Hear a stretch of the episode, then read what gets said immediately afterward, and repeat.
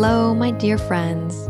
Thank you for tuning into this episode of Love Service Wisdom with myself, Marissa Radha Wepner.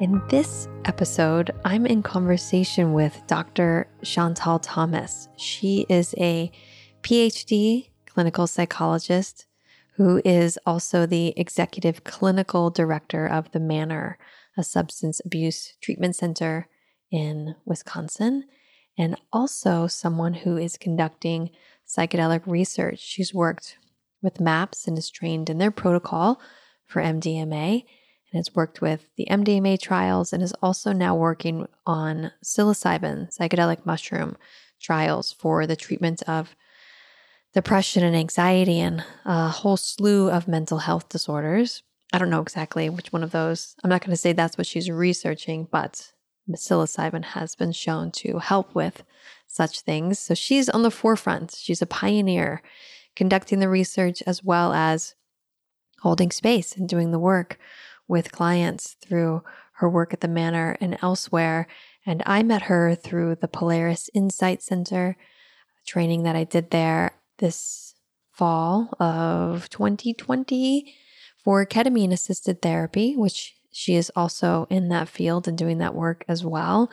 So, again, like I said, she's just deeply embedded in uh, some of the cutting edge work with it eh, within the mental health sphere. And you'll learn all about her as we talk. You can find more about her and her offerings if you go to discoverthemanor.com. And yeah, I think that you'll really enjoy it. One of the most interesting things we got into that I've continued to think about since this conversation was this idea of the pandemic as a medicine journey itself, which is wasn't her idea, but it was an idea that she heard that we then discussed because it um, sparked something in her as then it did in me, and I think it will in you also. And whew, the pandemic as a psychedelic journey yeah, hold that one for a second. Psychedelic journey. Uh, so much is happening now around the world with psychedelics and they're kind of rebutting into collective consciousness. And it's so fascinating that it's happening at this moment in time. And of course, I would say not an accident or not just a coincidence that the pandemic and this global crisis and the breaking down of systems and the and the opportunity to rebuild systems is happening in parallel with receiving now in a collective way the tool of psychedelics. So where that might go, I do not know, but I do hold a vision of hope. I was just graced with the opportunity to be a facilitator at the Entheo Wheel weekend at Esalen and Big Sur the Entheo Wheel's dream this weekend was to bridge together the ceremony and science of psilocybin, the indigenous roots and indigenous leaders who had a seat at the table with modern science and scientists who were also there. And just getting back, that was just a couple days ago. It was a four day event. I was able to offer somatic body based practices for prep and for integration and also as a way to be more informed in your journey through the gateway of your body, exploring consciousness through also the felt experience of the wisdom that the body is revealing to you. Lots more to talk about on that topic. It's so fascinating to me. So, that's just to say, so much is happening, and I'm really grateful to um, just help educate, whether that's through myself or through other folks like Chantal and her work or whoever might come through this podcast. There's so much we can all learn from each other. And in, and in my experience thus far, it feels like a learning, helping, supportive, networking environment. And I just love that. I love working in collaboration versus competition. And there were so many wonderful people there at Esalen this weekend for the Entheo Wheel. I just want to give a big shout out and debt of thanks to Dream Bullock for her work in creating it and all of the folks that held the space there. It was live streamed as well as done in person, and that hybrid model is a new one and difficult. And uh, it wasn't without flaws, but I think it all happened relatively well for everyone involved. And, you know, we're still in the online world quite a bit. Things haven't opened up. We aren't meeting in person like we used to quite yet. I know I'm not, anyways. And so I'm going to lead a training coming up here in a couple weeks, May 14th through 16th. It's Friday night, Saturday, and Sunday on Bhakti Yoga, the path of love and devotion, which is one of my favorite paths of yoga, opening the heart through uh, mm, joy and reverence and presence. And that's going to be online. So if anyone is interested in learning about Bhakti Yoga and this path of devotion, you could join me. You could join me from wherever you are in the world. If you go to my website, Marissa Radha, R A D H A, and that's Marissa with one S, M A R I S A, Radha, R A D H A dot com. There's a, a tab with events, and there's the information about the Bhakti Yoga training. If you are, again, curious about that, you certainly don't have to be a versed yogi to join in. It's open for anybody and it's going to feel really, really, really good. I'm my my energetic sights are turned towards that now that I've got the Entheo Wheel project at this point in time behind me. And I think that's all about that's it, folks, for my little intro for you. In this conversation with Chantal, I asked her right before we started recording how you pronounced her name, which I got correct. And then when I went to record, I got a little flustered. So we start with me feeling like I'm overthinking things, but we get through it. We get through it in a great way. And she, again, is just an absolute joy to talk with. So I look forward to more and sharing more with all of you about these new worlds, new sciences, new ways of being. I hope you all enjoy. Much love.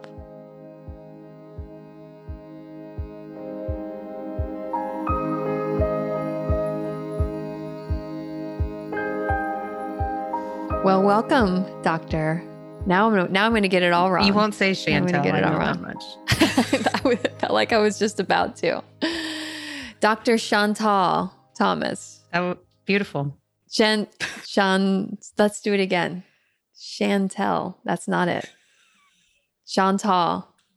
Now it's overthought. Yeah. You can say it at the end when it's not so much pressure. Yes. Dr. Chantal. I'm really Tom- grateful. I, I, say it, Dr. Chantal Thomas.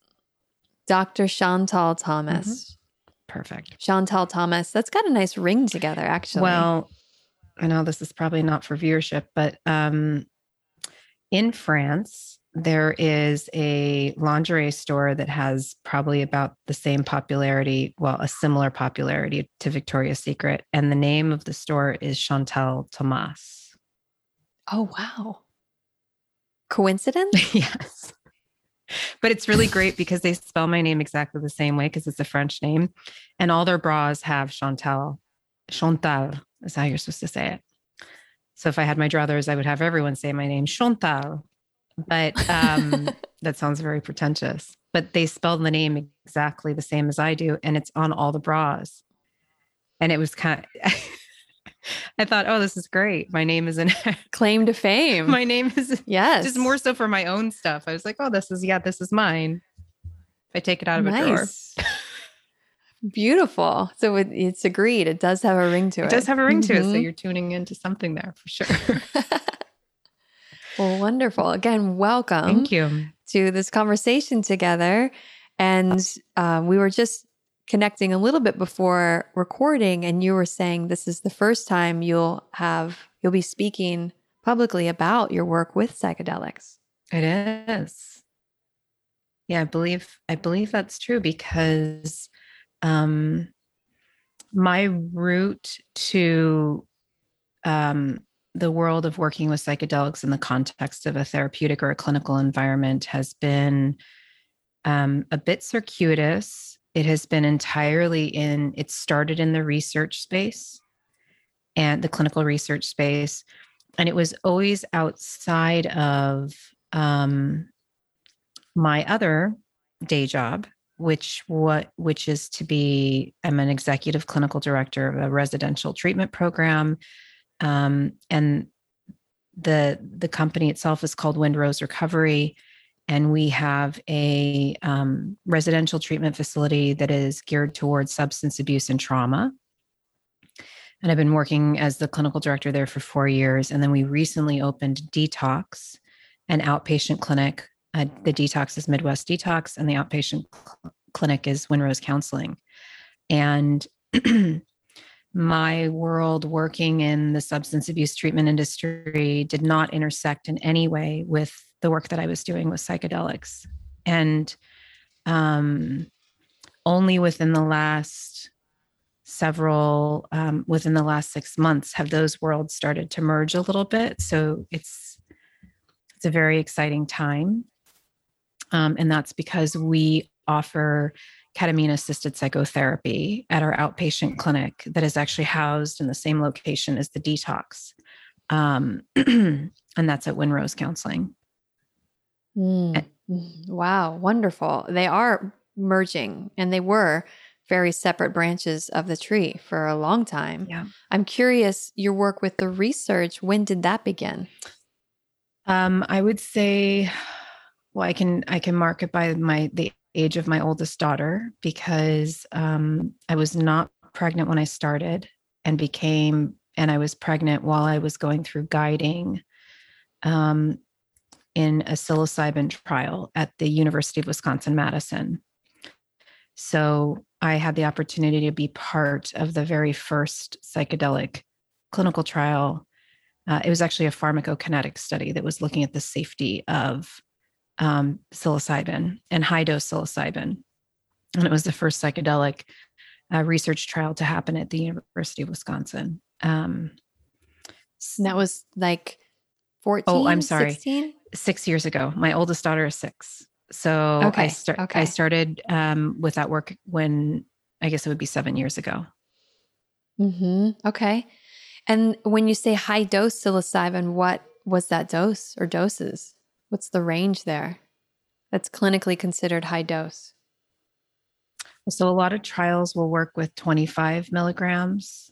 They do dose per kilogram. Um, they do it by weight in some instances, and then they just do a straight dosage amount. But 25 would mm. be considered a moderate dose. And I believe I have to double check exactly because it's been quite some time. But I think we were working with 20, 30, and 40 um, so we did three sessions with psilocybin mm-hmm. for um, quote unquote normals. So they didn't have a psychiatric diagnosis and they were not naive to um, psychedelic medicine of, you know, they had had prior psychedelic experiences.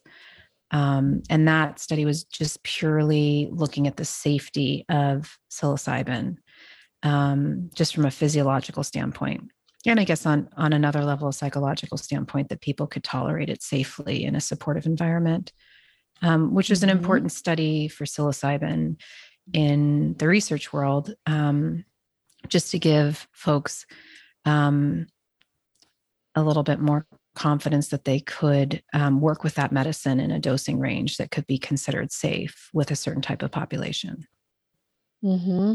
yeah i'm curious with in the in the conversation of like normals using psychedelics or psychedelic therapy it's interesting because it feels like now you need to be diagnosed in order to receive the medicine.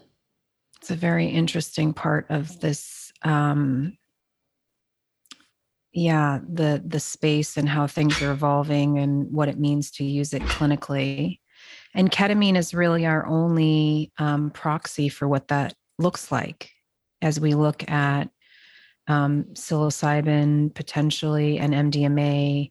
Um, MDMA is the farthest along in that endeavor in in getting to um, distribution and being able to be prescribed legally. Um, I guess in some states psilocybin is already there, which is interesting because um, that's recently happened. Um, yeah, the, this is such an interesting time for working with these medicines and such an interesting juncture of of how we've arrived in terms of you know the underground work that has happened with this for years and years and years.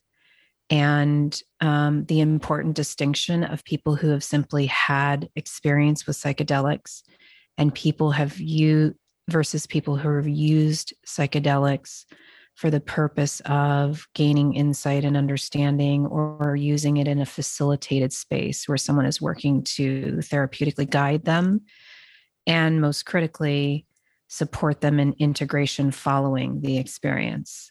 Um, i think those are all really important distinctions um, mm. for conversation. Um, and it's going to be interesting to see how things evolve. And you know the the idea that you need a diagnosis in order to receive the treatment doesn't feel as strange to me because as a psychologist i've been navigating that um, you know as, as therapy providers if you want to go see a therapist yourself and you want insurance to cover it they have to find a way to diagnose you.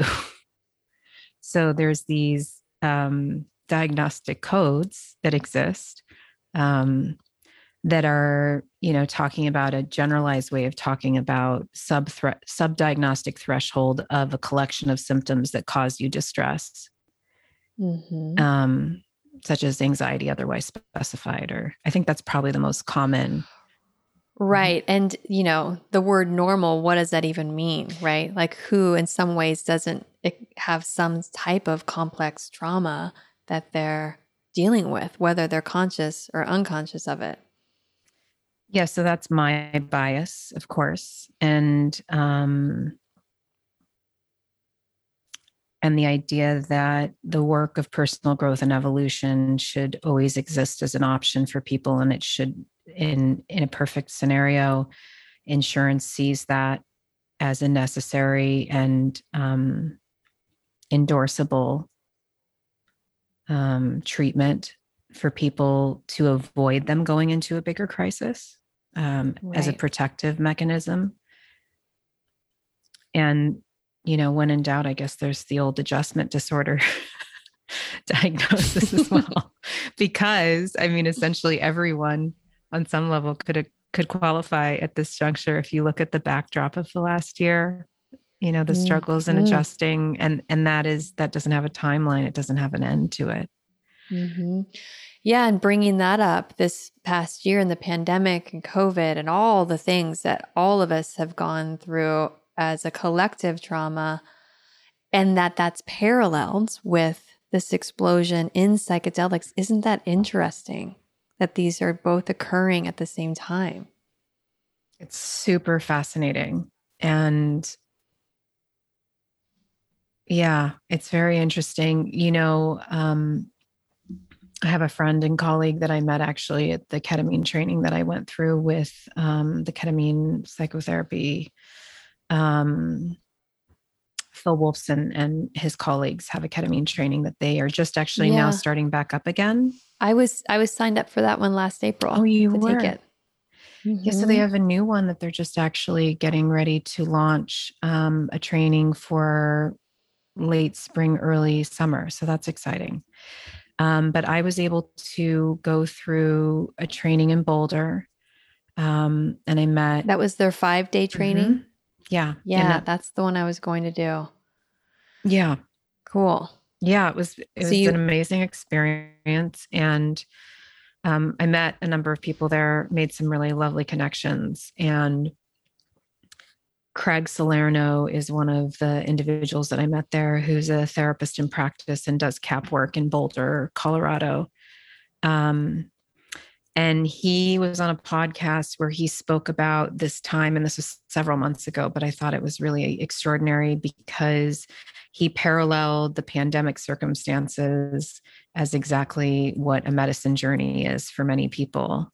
And the idea that there's this necessity for disruption. And there is also, um, in many circumstances, the moving into darkness and really looking at the shadow experience um, of what's happening internally and that the dis and also this mm. feature of not knowing if it's ever going to end while you're in it and um, all of those being necessary components for the transformative outcome. And that was the first time that I heard someone speak about this time that actually made me feel really hopeful. Yeah, I'm sitting here just nodding my head because I love it. I've never put those two together in that way, but I can see it and it feels true in my own life for sure. Yeah. For sure. Wow. Yeah. Wow. Wow. Okay. So then it's like slowly the medicine's tapering off. Mm-hmm. And we're all in this phase where we're really tender and raw and gentle and vulnerable and open and exposed. And the possibilities are now presented. And then, as we see, like you mentioned, integration is so important. Mm-hmm. There's a strong pull to kind of forget and just go back to normal. When are things going to get back to normal? Or how do we make changes and what does that look like? And what are the practices for integrating the way of being that we had a felt experience of, whatever that might have looked like in the medicine journey or through COVID? Wow, I love that so much. Yeah, it's really great just saying it again. It makes the hair stand up on the back of my neck because it, there's something that feels so true about it. Um, and resonantly so. Like, one of the coolest things about working in this space and working with these medicines is the the idea of tapping into the noetic experience. So mm-hmm. the thing that feels deeply true, like deeper than any thought you've ever had, um, that's been generated from your quote unquote intellect, but this sense of knowing something to be true in the deepest way that it feels as obvious as the sky is blue. And it has this really resonant quality that kind of reverberates inside of you. And when I heard him say it in that way, I was like, oh, yeah, that is true. That's what, you know, that's part of what's happening, at least for me. Um, and it really helped me to um, also in parallel process when I, you know, working as a treatment provider running a program, feeling really responsible for the clients that we take care of and also for all the staff that work for, for us. Um, I remember in the initial stages of COVID, um, feeling super dysregulated on a nervous system level and just being very aware of of my own physiology essentially sending signals of fight or flight and looking around the treatment center because because we were considered an essential service we all went into work i mean we didn't do anything remotely mm.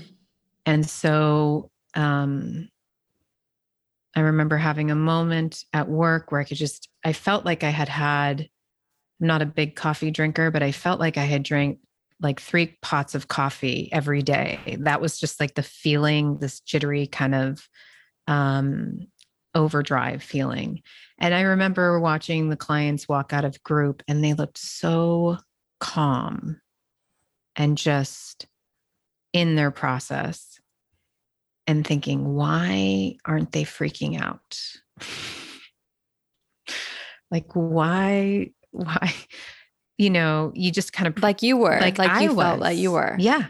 I, I thought, well, a big psychosocial stressor on top of all the other factors that led them into treatment and this thing they had no control over and they had no sense of how it was going to play out and as as none of us did. And just having this deep kind of aha realization, oh, um, when you are in the throes, this is one idea when you were in the mm-hmm. throes of a self destructive, potentially life threatening condition, navigating substances that could kill you at any moment, and you cannot imagine, and you're being faced all the time with the question of how could you possibly live your life without this thing? And how could all of the things that you're used to and everything that matters to you that's paired with that thing, the idea of it going away, and you still having a life worth living. I mean, that's essentially what everybody has had to do in some way with this pandemic is I can't imagine my life if I can't travel. I can't imagine in my life if I can't be mm. with my friends. I can't, you know, fill in the blank. Mm. And when we looked internally to say, like, well, well, for how long? Like, how long? And no one had an answer. That is the orientation that people live inside when they're trying to get sober all the time.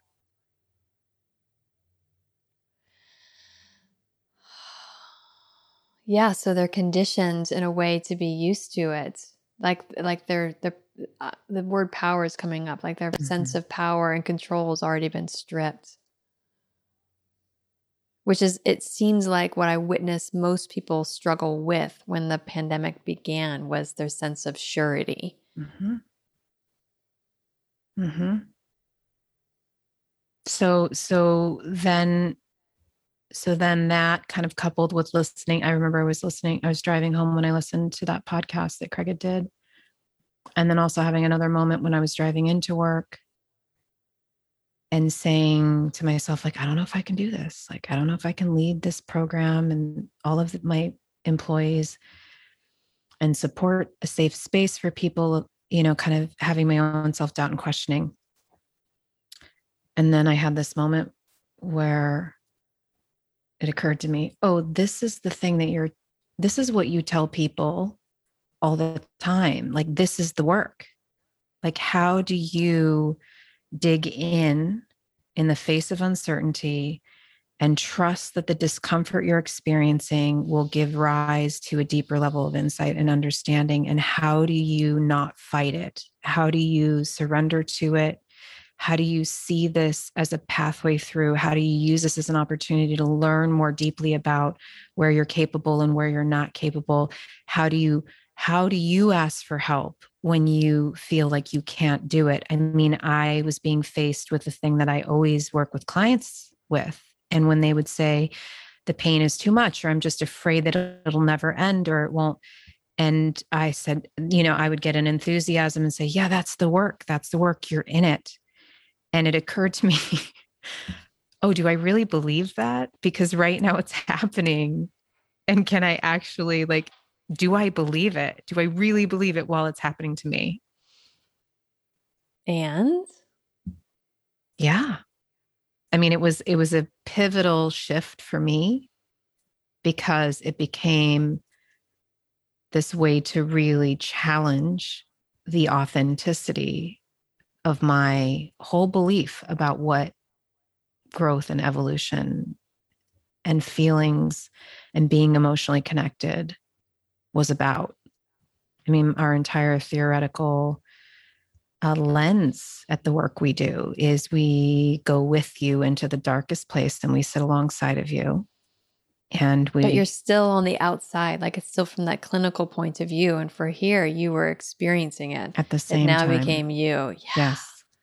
In parallel. Awesome. Wow. What an initiation of of like into a new way of being for yourself your own depth of understanding yeah and the fun, the sneaky thing about you know what you tell yourself is is I was absolutely certain that I kind of embodied that as much as possible. And it wasn't until I really wasn't certain if it would end that I that I really started to panic a little bit. And then again, it was always, it of course, was um, the illusion that I had some control over it, which mm. was, you know, that's always my growth edge, which is perpetually recognizing what I don't have control over, and then I forget and then I come back to it and and oh wait, I don't have control over that.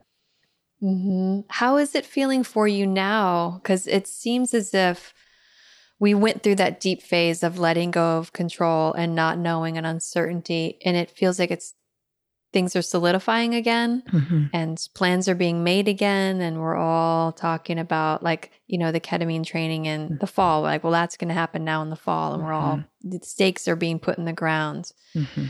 so how does that does that what does that feel like for you does that feel true does it still feel um nebulous in a way it's like one foot in one foot out that's a good question the other thing that, you know, because I did an episode pretty recently with two other therapists about this, and I also recognize that as much as I can learn to tolerate the space and believe that it it will provide an opportunity for transformation, it's also not the same thing of allowing yourself to really dip in emotionally to what it felt like. That's a different thing. And I still hold a very tenuous relationship with the the emotional experience of this time because there's a part of me that feels um, that that requires a little containment because there's still so much we don't know. And so I don't I don't even really allow myself like I don't feel like I can drop in and really process it because it's still going. Mm and I, I i mean i think it's important to do it still and i think many people have found ways to do it but just based on what i know about myself and the amount of responsibility i feel like i carry um i have found that the way this is showing up for me in terms of how does it manifest inside of me is what you were speaking to which is recognizing that i'm more in a more tender spot that my access to vulnerability just feels um, like there's less walls there. And and so i allow what i've allowed myself to do is to not be afraid of that and allow myself to channel that into my work with clients. And that's yeah that it sounds like mm-hmm. the post medicine journey come down integration phase but before you begin to integrate and make changes like whatever it's like i'm in a phase where i don't really know. Like i just learned all these things and i felt all these things but what that then translates into the material reality i don't know yet. And it being in that i don't know yet place i find is very valuable because we kind of want to rush through it the tendency is to, well, what's the plan? What do you know? What'd you figure out? What'd you fix? What'd you heal? And so I don't know yet, like a percolating. Yes, definitely. And this really lovely piece of, there can be a lovely piece. Believe me, I don't want to at any point in time sound like I have this, of I navigated this with this evolution I mean, I think probably the space where it shows up in the most um, undesirable ways for me is unfortunately at moments in my parenting. That's probably one of the areas that I feel like has I've struggled the most at times. Um, and I think a big piece of that is um, just not having the same reserve like I'm I'm acutely aware that I am not resourced in the same way that I maybe was a year and a half ago. And your children were, I would assume, at school or daycare, right? Well, no, I mean, I've been very fortunate. Again, this is where my heart goes out to. Um, I have no, I can't even allow myself to think about what parents and children have had to navigate who've been at home I, We've been at home. Oh my gosh. So you know. yeah, I know. yes, I know. I mean, we've had moments because we lost a childcare provider um, right the fall before the pandemic started. So we had more help. Um, so there was definitely that was the other piece is there was there was never an opportunity for help for us because we don't have family in the Midwest. And we didn't. Well, for most trust. people, where the grandparents, extended family were help, they could no longer be help because yes. we had to isolate. Yes. So everybody had that experience, right? And yeah. we were very fortunate, but I'm saying, even with our kids, thankfully, going to a really small little Montessori school that never closed down they had to drastically reduce the classroom size. And because our kids were little, we were actually really fortunate in a lot of ways because their world didn't get rocked quite in the same way that kids who went to school or teenagers, adolescents did.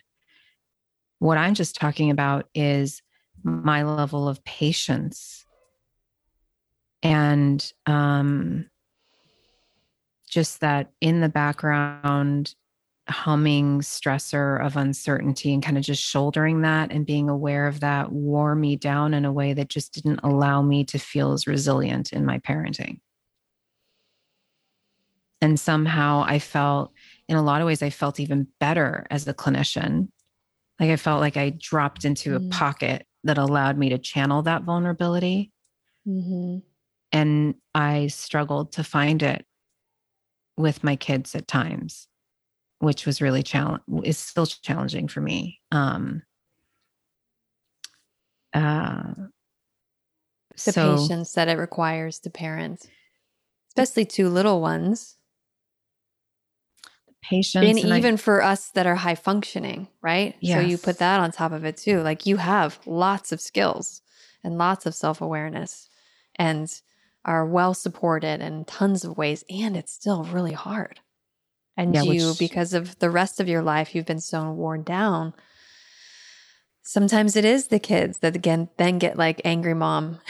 Maybe even sometimes the only place you can be angry is when you're like no! Well and i would find i would do really really well until eight o'clock and if i didn't get them in bed by eight o'clock anything that was over that line i just lost all bandwidth for. So um but back to the point you were saying, the kind of the come down mm. of a journey and this idea of not putting things to language too quickly being a really important part of the settling and the reorienting.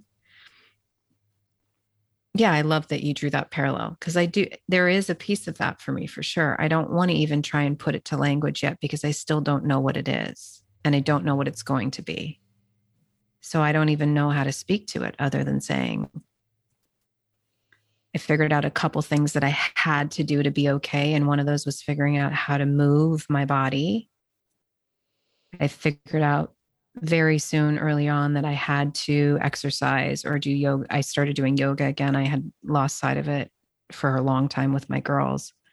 Um, and that, and then I and then i realized okay that has to be a part of my life that's not a not a negotiable like i will not make it through this without losing it in some way just trying to avoid like having the puddle mess meltdown in the middle of a staff meeting mm-hmm. Mm-hmm.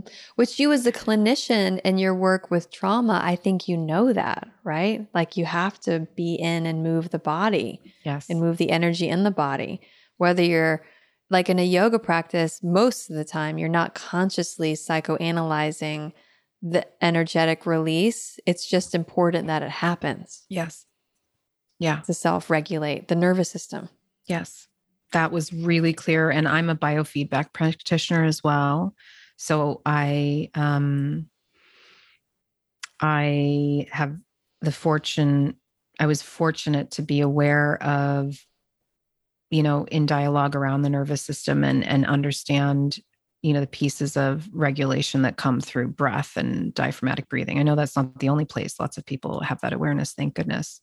But me very specifically i taught people how to breathe in order to enhance parasympathetic and in order to decrease sympathetic arousal. So i knew that.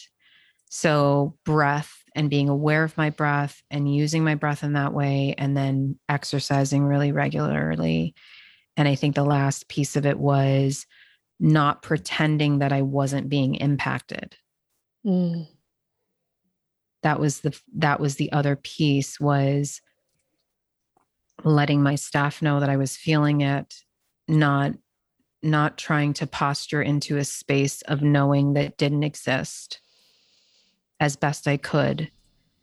And um and then this piece of how do we use this to make meaning even before we really understand what it is how does this become a way to make meaning of and allow for a deeper connection in the work that we're doing because you know there's a number of therapists at our facility that are not in recovery, they have no frame of reference for what a journey of attempting to be sober would even look like. And I saw this as okay, this is the moment that we all get to dip into this space, whether we like it or not, to have a re to heighten and have a much deeper level of compassion for what that journey might feel like. Not exactly, but at least a touchstone into it so that the work we do becomes even more authentic mm-hmm. and that we mm-hmm. can reach people in a different way. Yeah. And what I'm hearing too in all of that is like how in a journey, there are these new ways of being that evolve through them. And it sounds like for yourself, even as a executive director, you have a new way of being a leader that's mm-hmm. more honest and more vulnerable and more grounded and more connected. And because of the pandemic, it forced you to expose that and lead in that way. And now you'll probably continue to. Yeah. And wouldn't that be amazing? Absolutely. And yeah, we developed a new like staff supervision group. We added a group that didn't exist because of this. And um I was able to really reflect a little bit more deeply on the ways that I hadn't shown up for my staff the way that I wanted to. I was able to put into words the ways in which my sense of pressure to have a program that you know that I was really proud of that I felt like did what we intended to do for our clients. I think my drive to make sure that we're doing everything we possibly can overshadowed my sensitivity to what our clinicians were having to navigate at times. And I think um, I think I allowed myself to believe, as long as all of it was in the service of providing better care for our clients, that it, I could justify not being as tuned in to what it, the experience was of the providers that work there. And I was able to give language to that and and take ownership of it because I think um, my hope is that I don't know I, I still wouldn't know in many ways if i'm totally accomplishing it that that the community that we provide for each other in that work is feels as safe as possible mm. because yeah. Because there's so much uncertainty. I remember thinking there's so much uncertainty. There's so much we have to navigate. And people are struggling in such unique ways. I mean i, it, it's never lost on me that we all went through it. And um and yet we all didn't experience it in the same way. People profoundly experienced it in ways that other people were not nearly as impacted by. And I thought, if we don't grow towards each other during this time, we're going to all fall apart. I mean, I don't think we can do this work. It's already hard enough work. It's demanding enough. It's vulnerability inducing. We have to grow towards each other. I, I need to figure out a way to, to make it safe to grow towards each other, or else we're we're not going to make it. And you did. I'm hoping so. No one's left. well, the awareness piece is the most important. I mean, you shared not when on the recording, but you have your own podcast around blind spots, right? Yeah. So you recognize that blind mm-hmm. spot. And then as soon as you could see it, now you know. Mm-hmm. And again, that's often what a psychedelic journey gives us is an empathic experience or a, like a higher vision experience, a deeper knowing. Yeah. And then you can do something, but you can't until you see it. Yeah. Or, and feel it. Yeah yeah and then and then in the work of integration how do you maintain how do you maintain that how do you create a landing space in inside yourself that allows you to continue to bring that work forward and not just rely on the fact that you you had it that you had that mm-hmm. moment of awareness right how do you what's the discipline of creating and supporting and tending to and nurturing that shift otherwise it just you know, it's a momentary flow that ebbs back into the rhythm of your everyday life cycle and the opportunity is missed. Mm-hmm. So, what would you say are your kind of t- keys for nurturing something that's you've brought new life to? Well, I think I think articulating it to those around you is a really important piece of it. Mm, the Na- accountability. Accountability. You have to name it, and then you have to find. Um, I have to put it in my Google Calendar.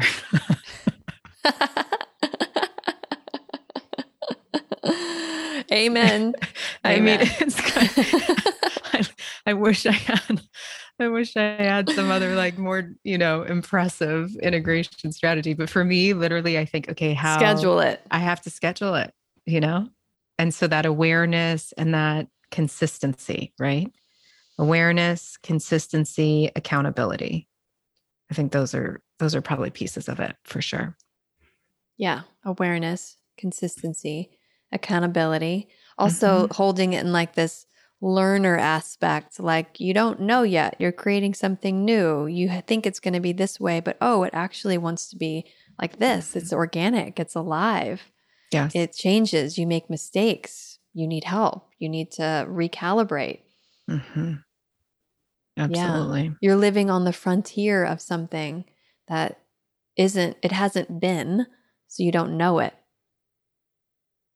Yes you're creating it as you go. And that just yeah it requires that uh ability the necessity to shift. Like you plant a seed in the ground and you think the flower will have five petals but it's going to have 10 yeah and where do you plant the seed? Do you plant it inside where you're responsible for watering it or do you plant it outside where you'll get some help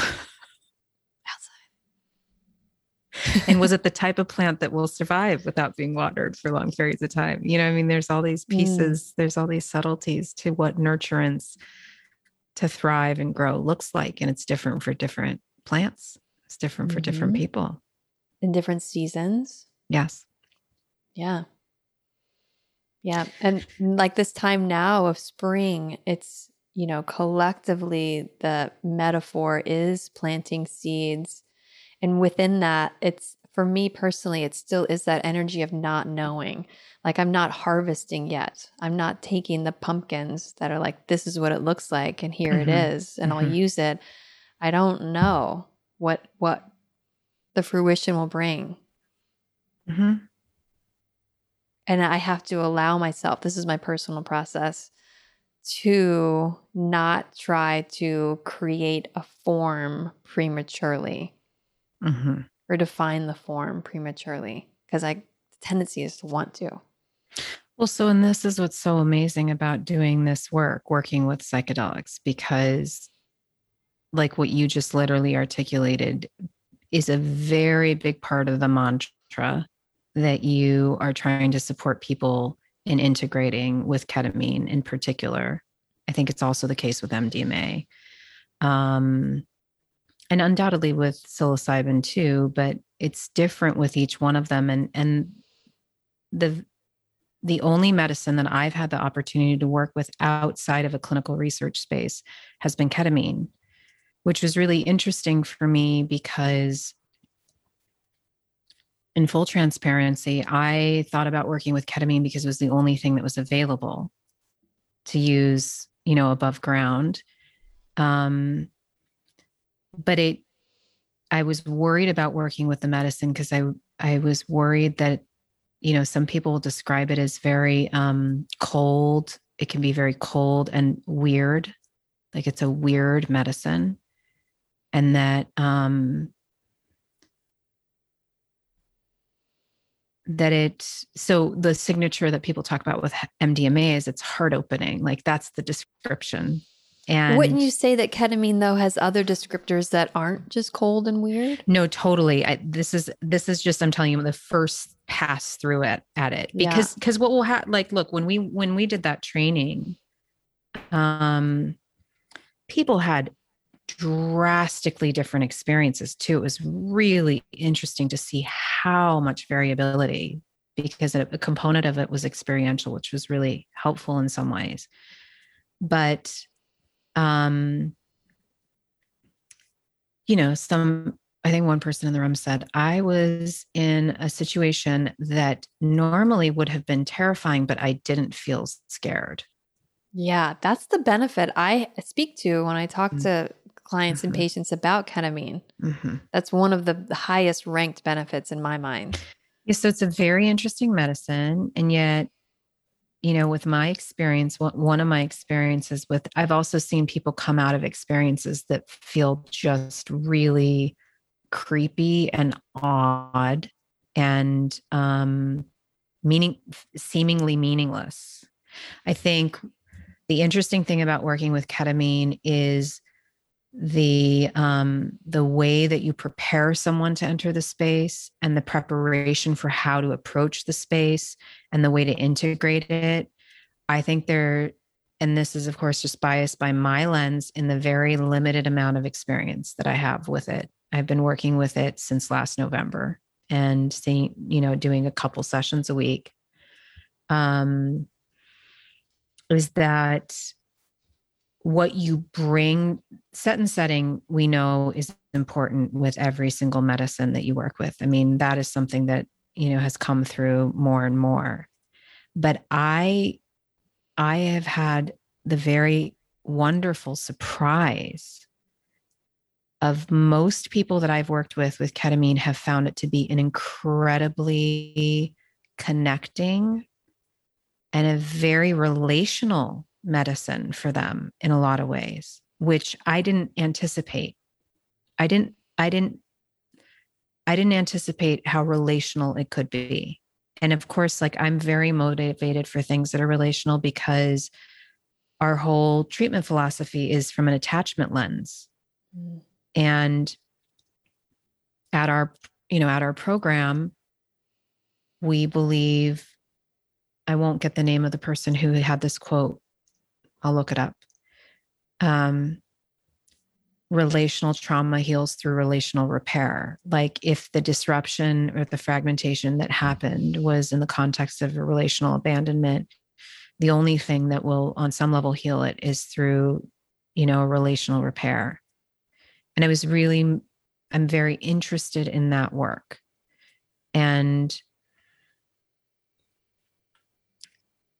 I just I just have been really heartened and enthused by um, how gentle and tender and lovely the experiences have been for a lot of the clients that we've worked with.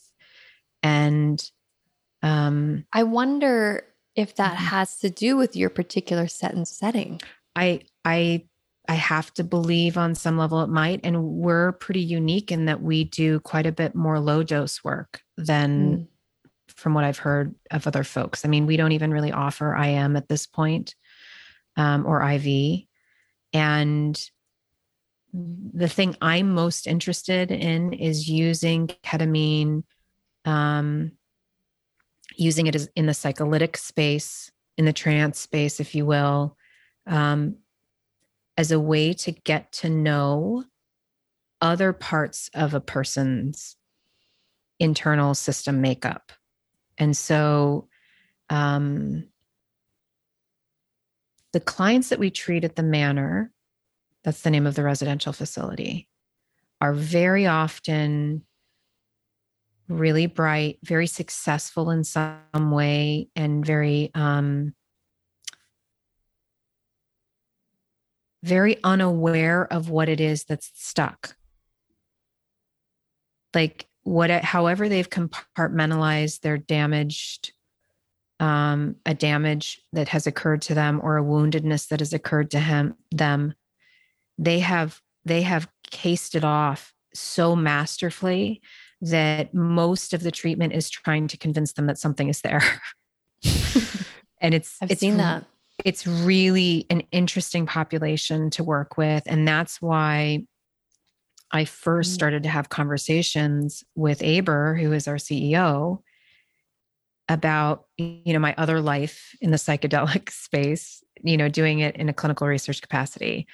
I what started happening is as I was sitting in the treatment center, I kept saying like, "Oh, wow, this would be amazing if we could bring in something that could shine a light or help someone understand what is um, not being seen or spoken to. Um, if you go the internal family systems, Dick Schwartz wrote, route, what we're talking about is exile parts, like parts that have been so cordoned off or protected that they you just don't even have access to them. And um, I was actually just re- reading something about the inner world of trauma that that's kind of hinged around the archetypal ideas of Jung and this idea of very primitive um, defense of like an inner part that knows really well how to protect the most vulnerable part from ever being seen. So, this concept of parts language is also a really big part of our program. Mm. And that I'm curious in the work then with ketamine, mm-hmm. when you have these awarenesses and you're on low dose, it sounds like sublingual or troches. Mm-hmm. As the therapist, are you then guiding and asking questions and probing in a way? So, the way we work, we don't really probe unless there is, um, well, we check in about how someone is navigating the space and I would say if someone's silent for more than 20 minutes, we'll check in and just say, How are you? You know, what are you noticing? Mm. The, the frame that we use for working with ketamine is very much influenced by how I was trained to work with MDMA through the MAPS work. So I um, am fortunate. My husband and I are both psychologists. We are the, um, there's, I believe there's 12 sites um, for the MAPS trial that's going on right now, the FDA trial. And um, we are the only tri- we are the only site in the Midwest, and it's just the two of us. Um, and we, you know, through the work we did with psilocybin, um, we were really lucky to to be trained by some of the folks from Johns Hopkins came out to UW and trained us to work with psilocybin from that lens. So we had that kind of training experience, mm-hmm. Bill Richards, et cetera, and company, Mary Cosimano. And then through that, we made a connection. Actually, Karen Cooper um, was involved in that work, and she's now relocated to Colorado and is actually involved with the CIS company. She introduced us to Rick Doblin, and he was willing to let my husband and I come on board as guides, therapists to, to become part of the MAPS training. And this was um, well, so it must have been four years ago because I was pregnant with my second daughter when I went through that training. Because I remember they had a um, a breath work component that I was debating whether or not to do while I was pregnant, and I ultimately did end up doing it. But um, so we had the really fortunate opportunity to be trained with the MAPS lens for working with within that space, and it's quite different from the um, the training I was exposed to from the folks from John Hopkins. Um, and so the way that I work with ketamine and the way that my colleague, Dr. Kammersalt, Todd Kammersalt, and he and I are doing it together um, is very much informed by how I was trained to work with um, individuals who are um, having an MDMA assisted journey. The, you know, the obvious very big difference is that um, the length of time is compacted because a ketamine journey, mm-hmm. if you're mm-hmm. doing lozenges, is just much shorter. And well, describe that um, process for those that don't know what that would look like in comparison. Um, so, because I think for most people, the question that comes up is like, are you talking or not talking?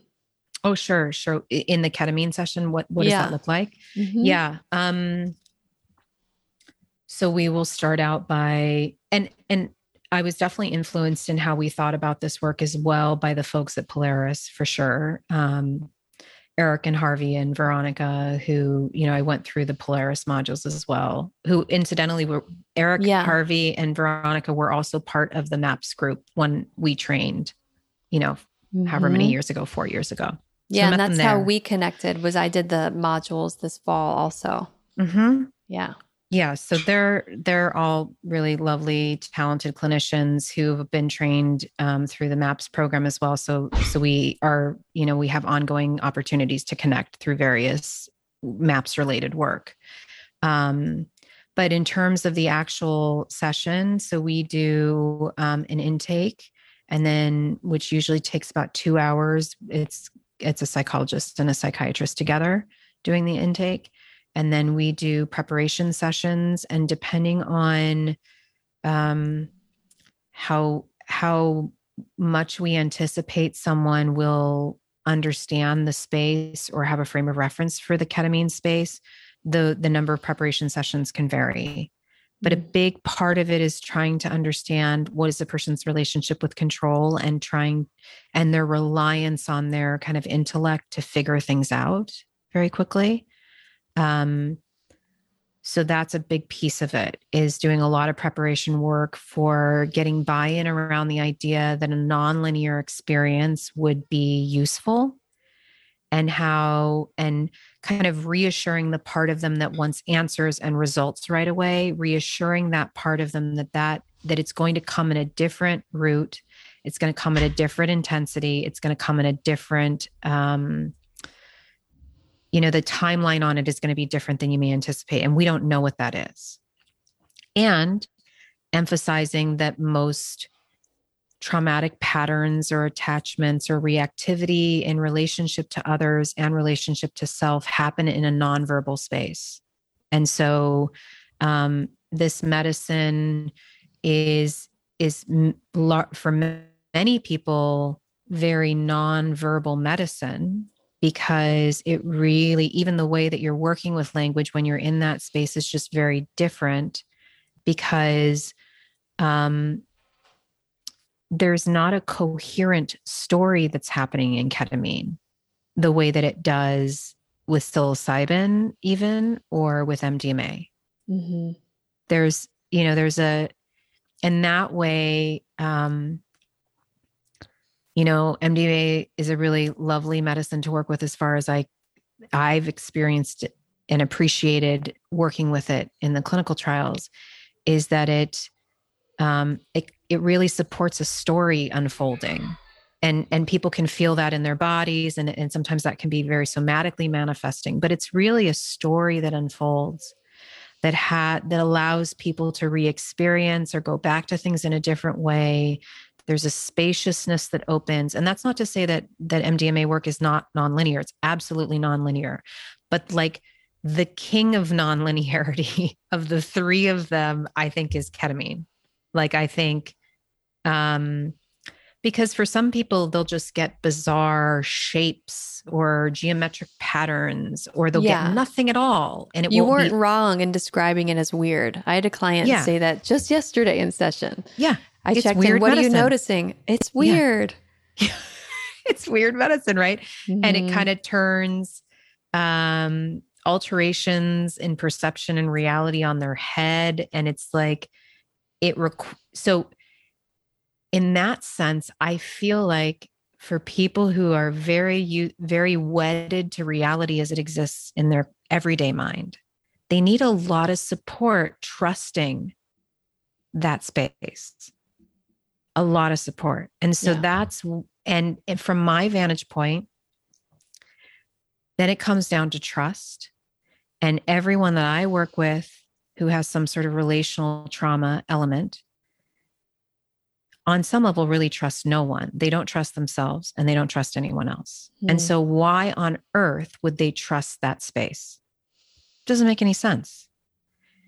So that's that's our philosophy about going kind of low and slow with people is giving them familiarity with the space so that they start to have an you know a capacity to orient in a way that doesn't feel even if it's not a scary experience, it can still feel like a very untrustworthy experience. Like you, and what you'll have, what you'll notice with a lot of people is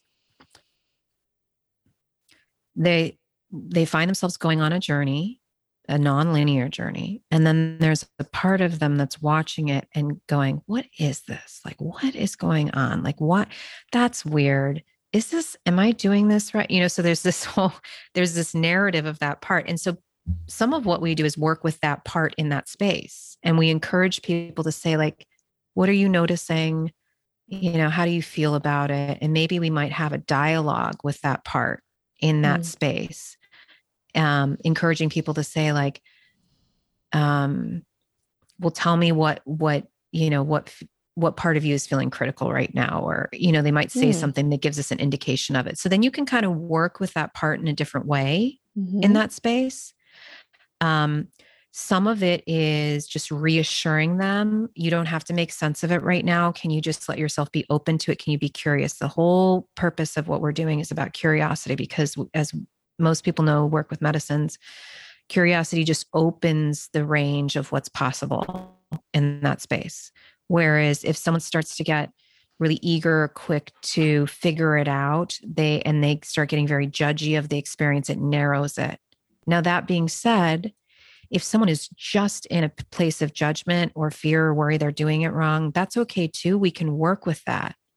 So now we just work with that part and it and what it's doing in that space and we just give it time Mm. um, and maybe in that instance, if it keeps coming up, you would say, okay, well, can you ask that part of you what you think, what it's afraid of? Or can you ask that part, what would it need to let go? And so you can kind of work with um, what I have found really interesting about working with ketamine in this way is it just makes you aware of parts that haven't been articulated in the regular therapy space.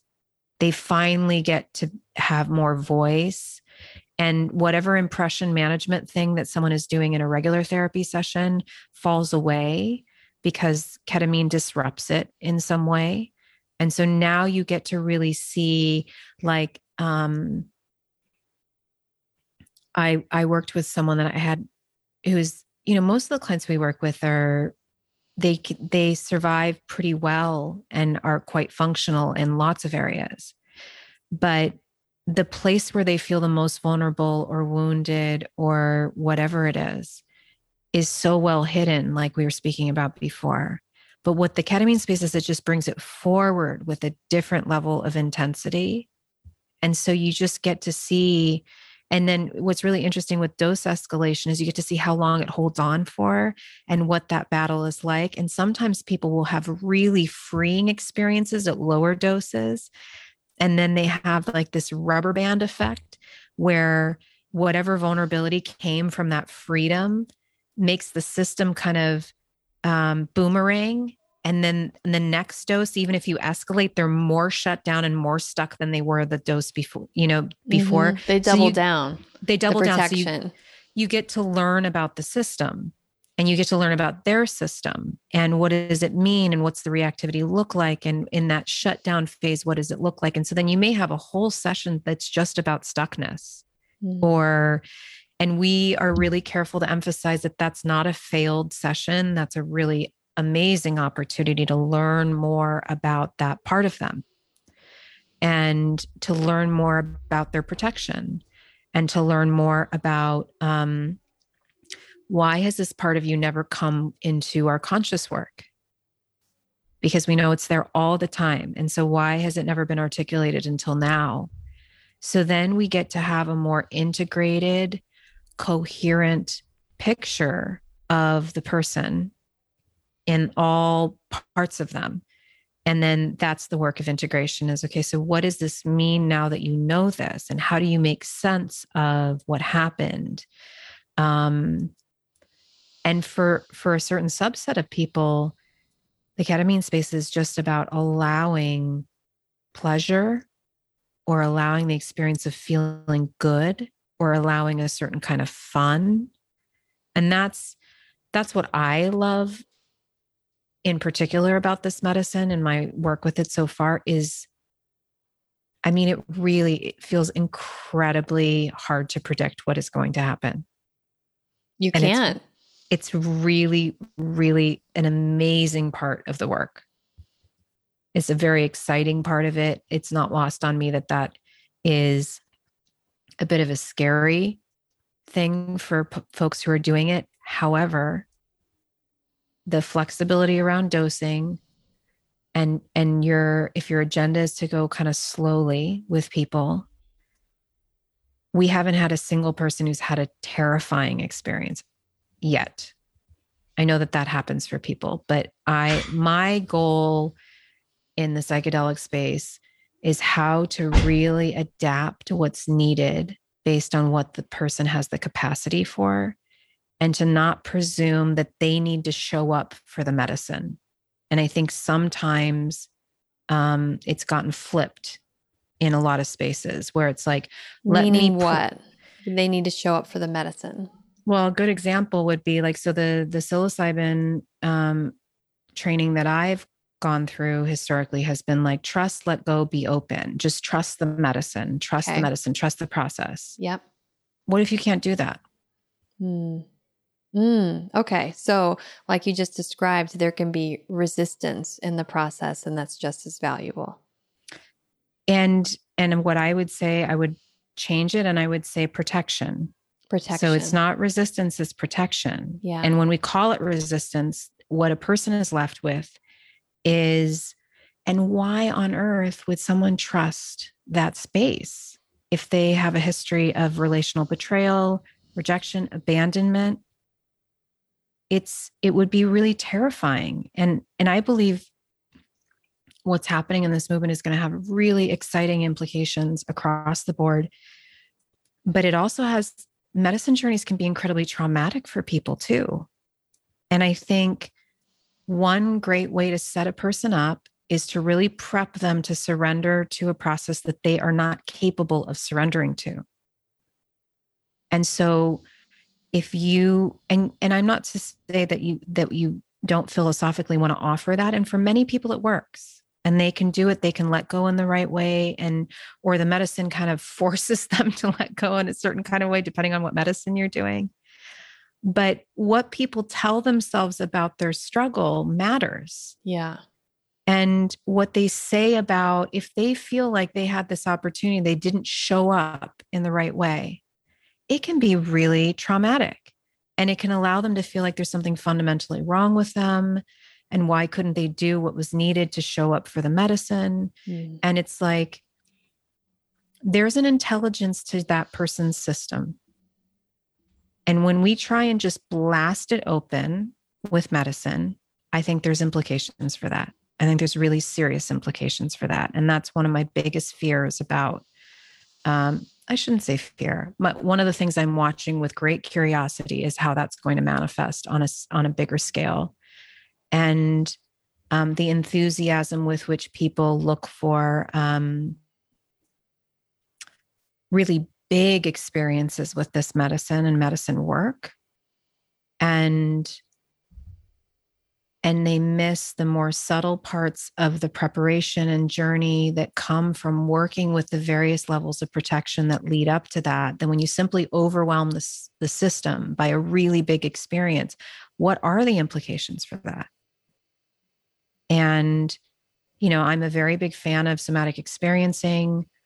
Um, that has had a really big impl- impact on how I like to think about working with clients. We have a practitioner who's just incredible, Tammy, who works at our program.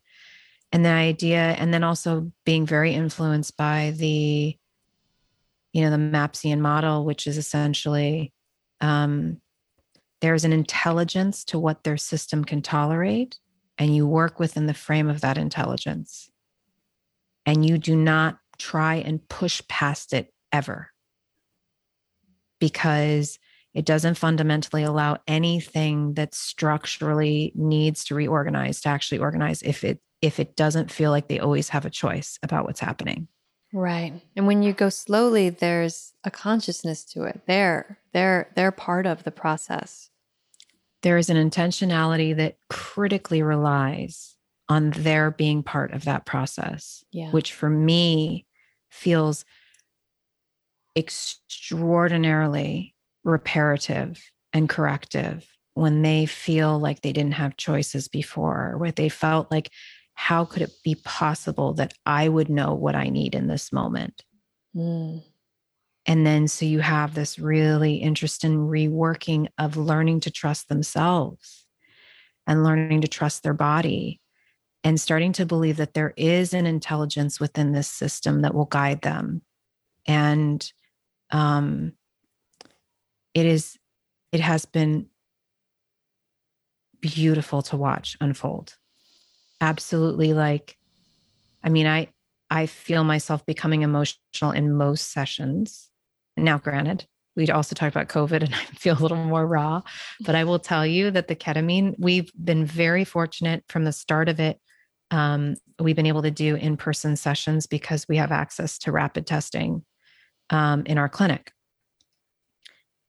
And the amount of restoration I felt in doing this work during this time, also, like just being part of someone's experience in that way was so powerfully restorative for me because there's nothing more humbling and almost awe inspiring than watching someone connect to their own resource and like recognizing what is inside of them and trusting, starting to trust themselves and starting to trust their mm. feelings.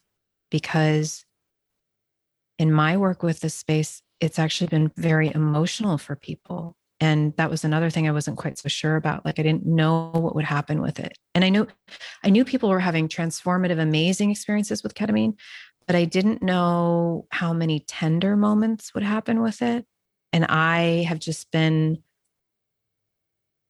floored by the tenderness of the medicine in the context of a relational space. And so um, I don't move to interpret anything in the moment for people at all.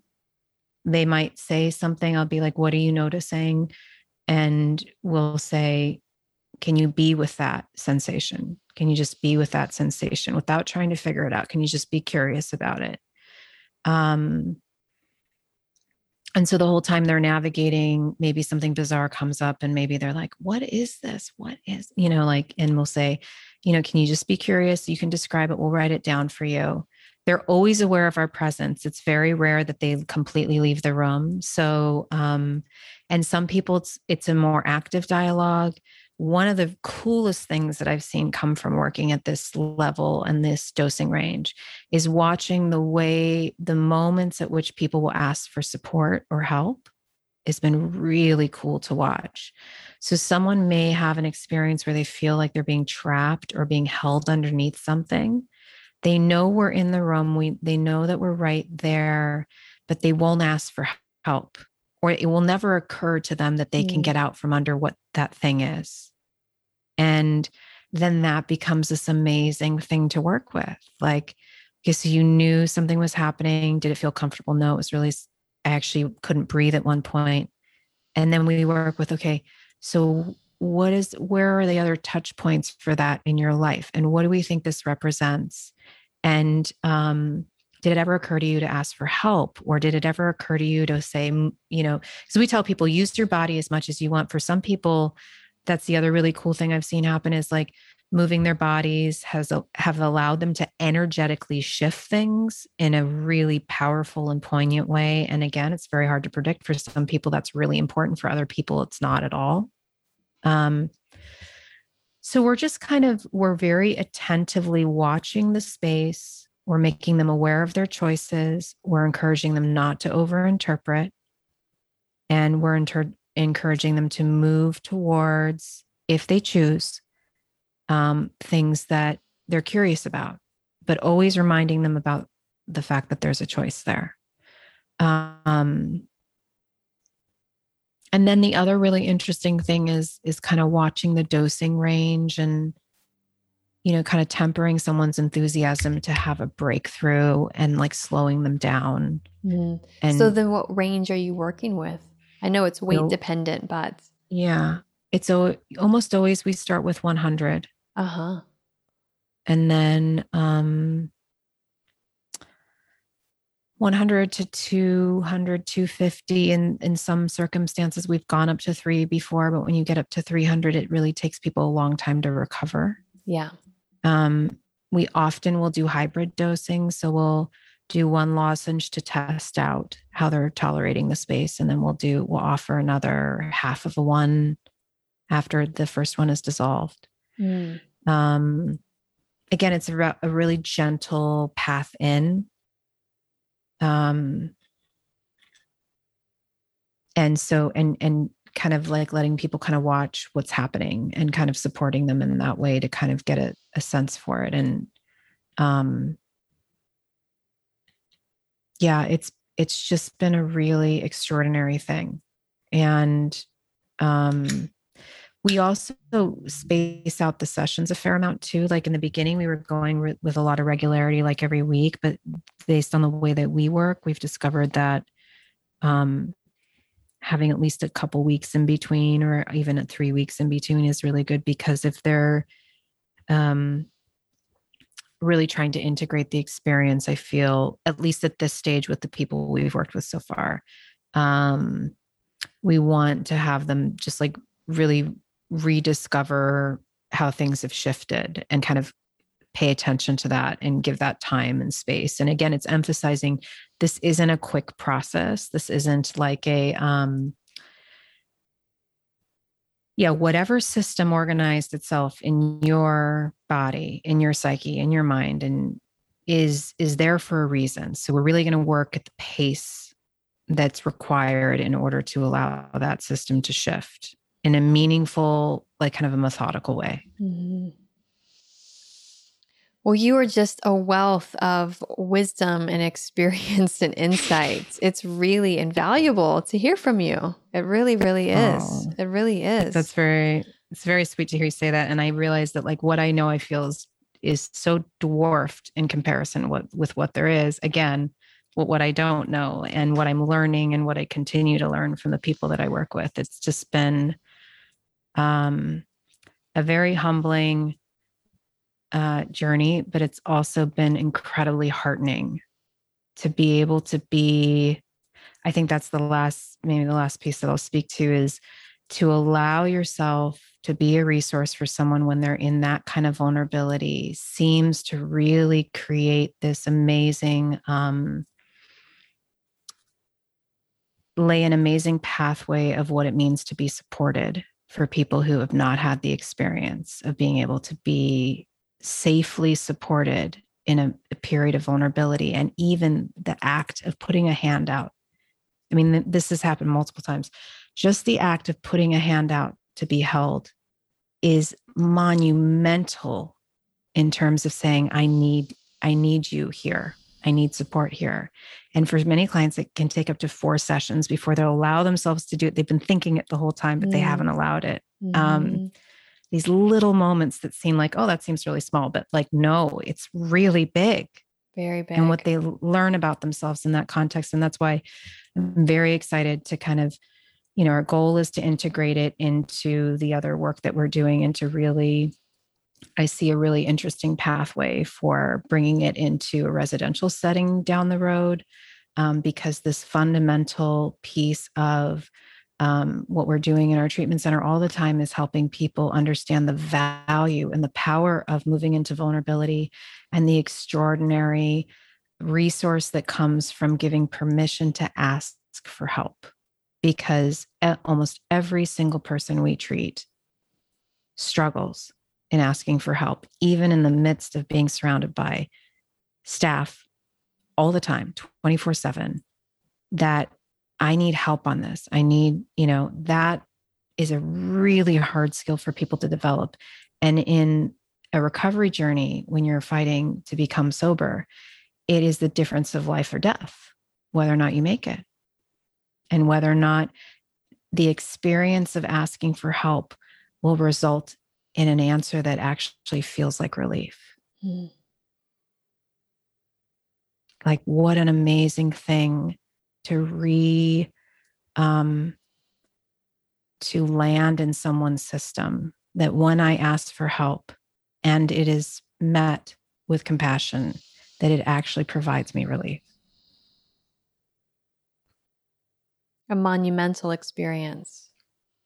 It's really cool. Mm. Yeah.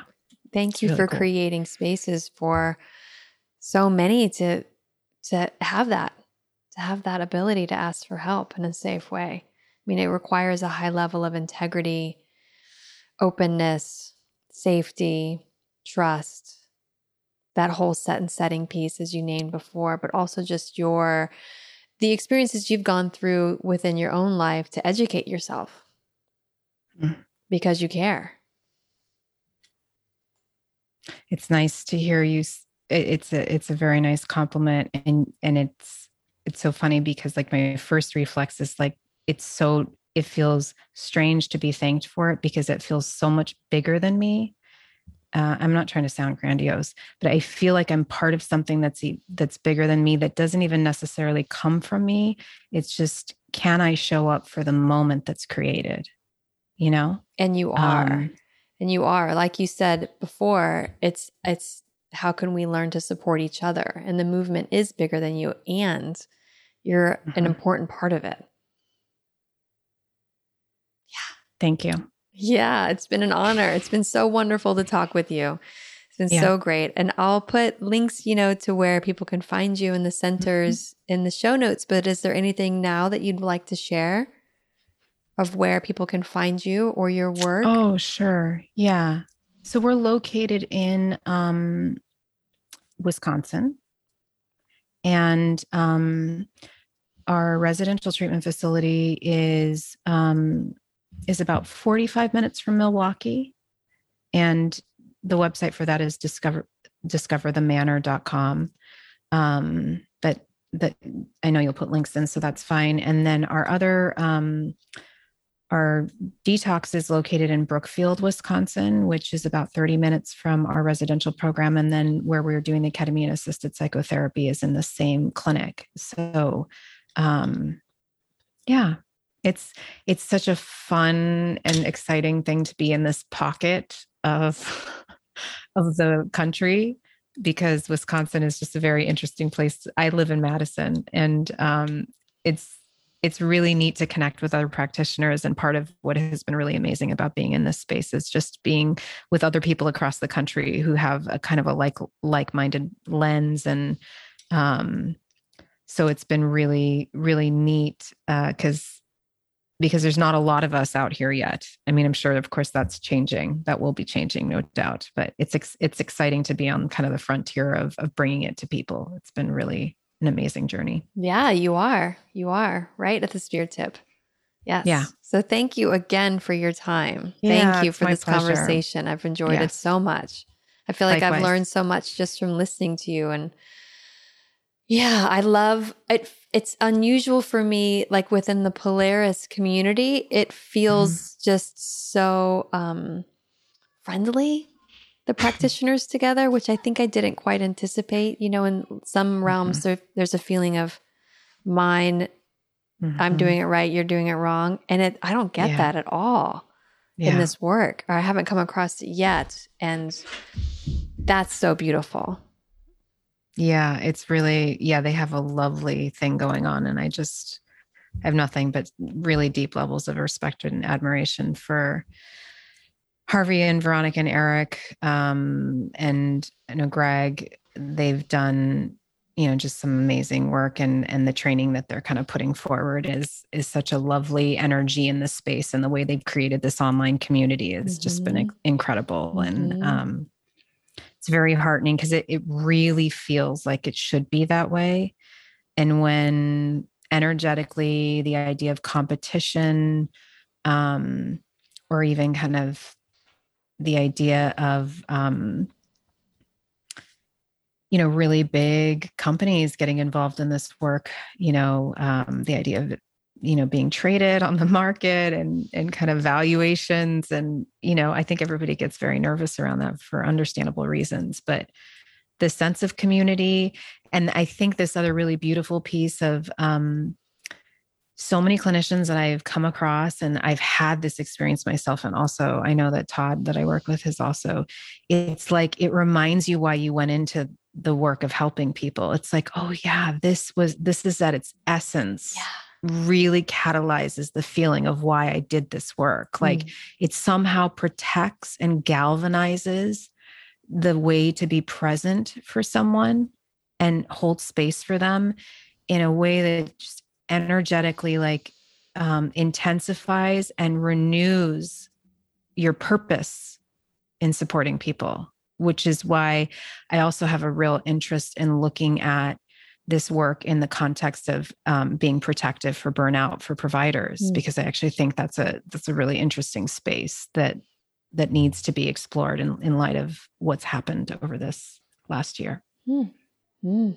Yeah, that's an interesting insight and angle as well. Another possibility. I love that idea. Yeah. Yeah. Cool.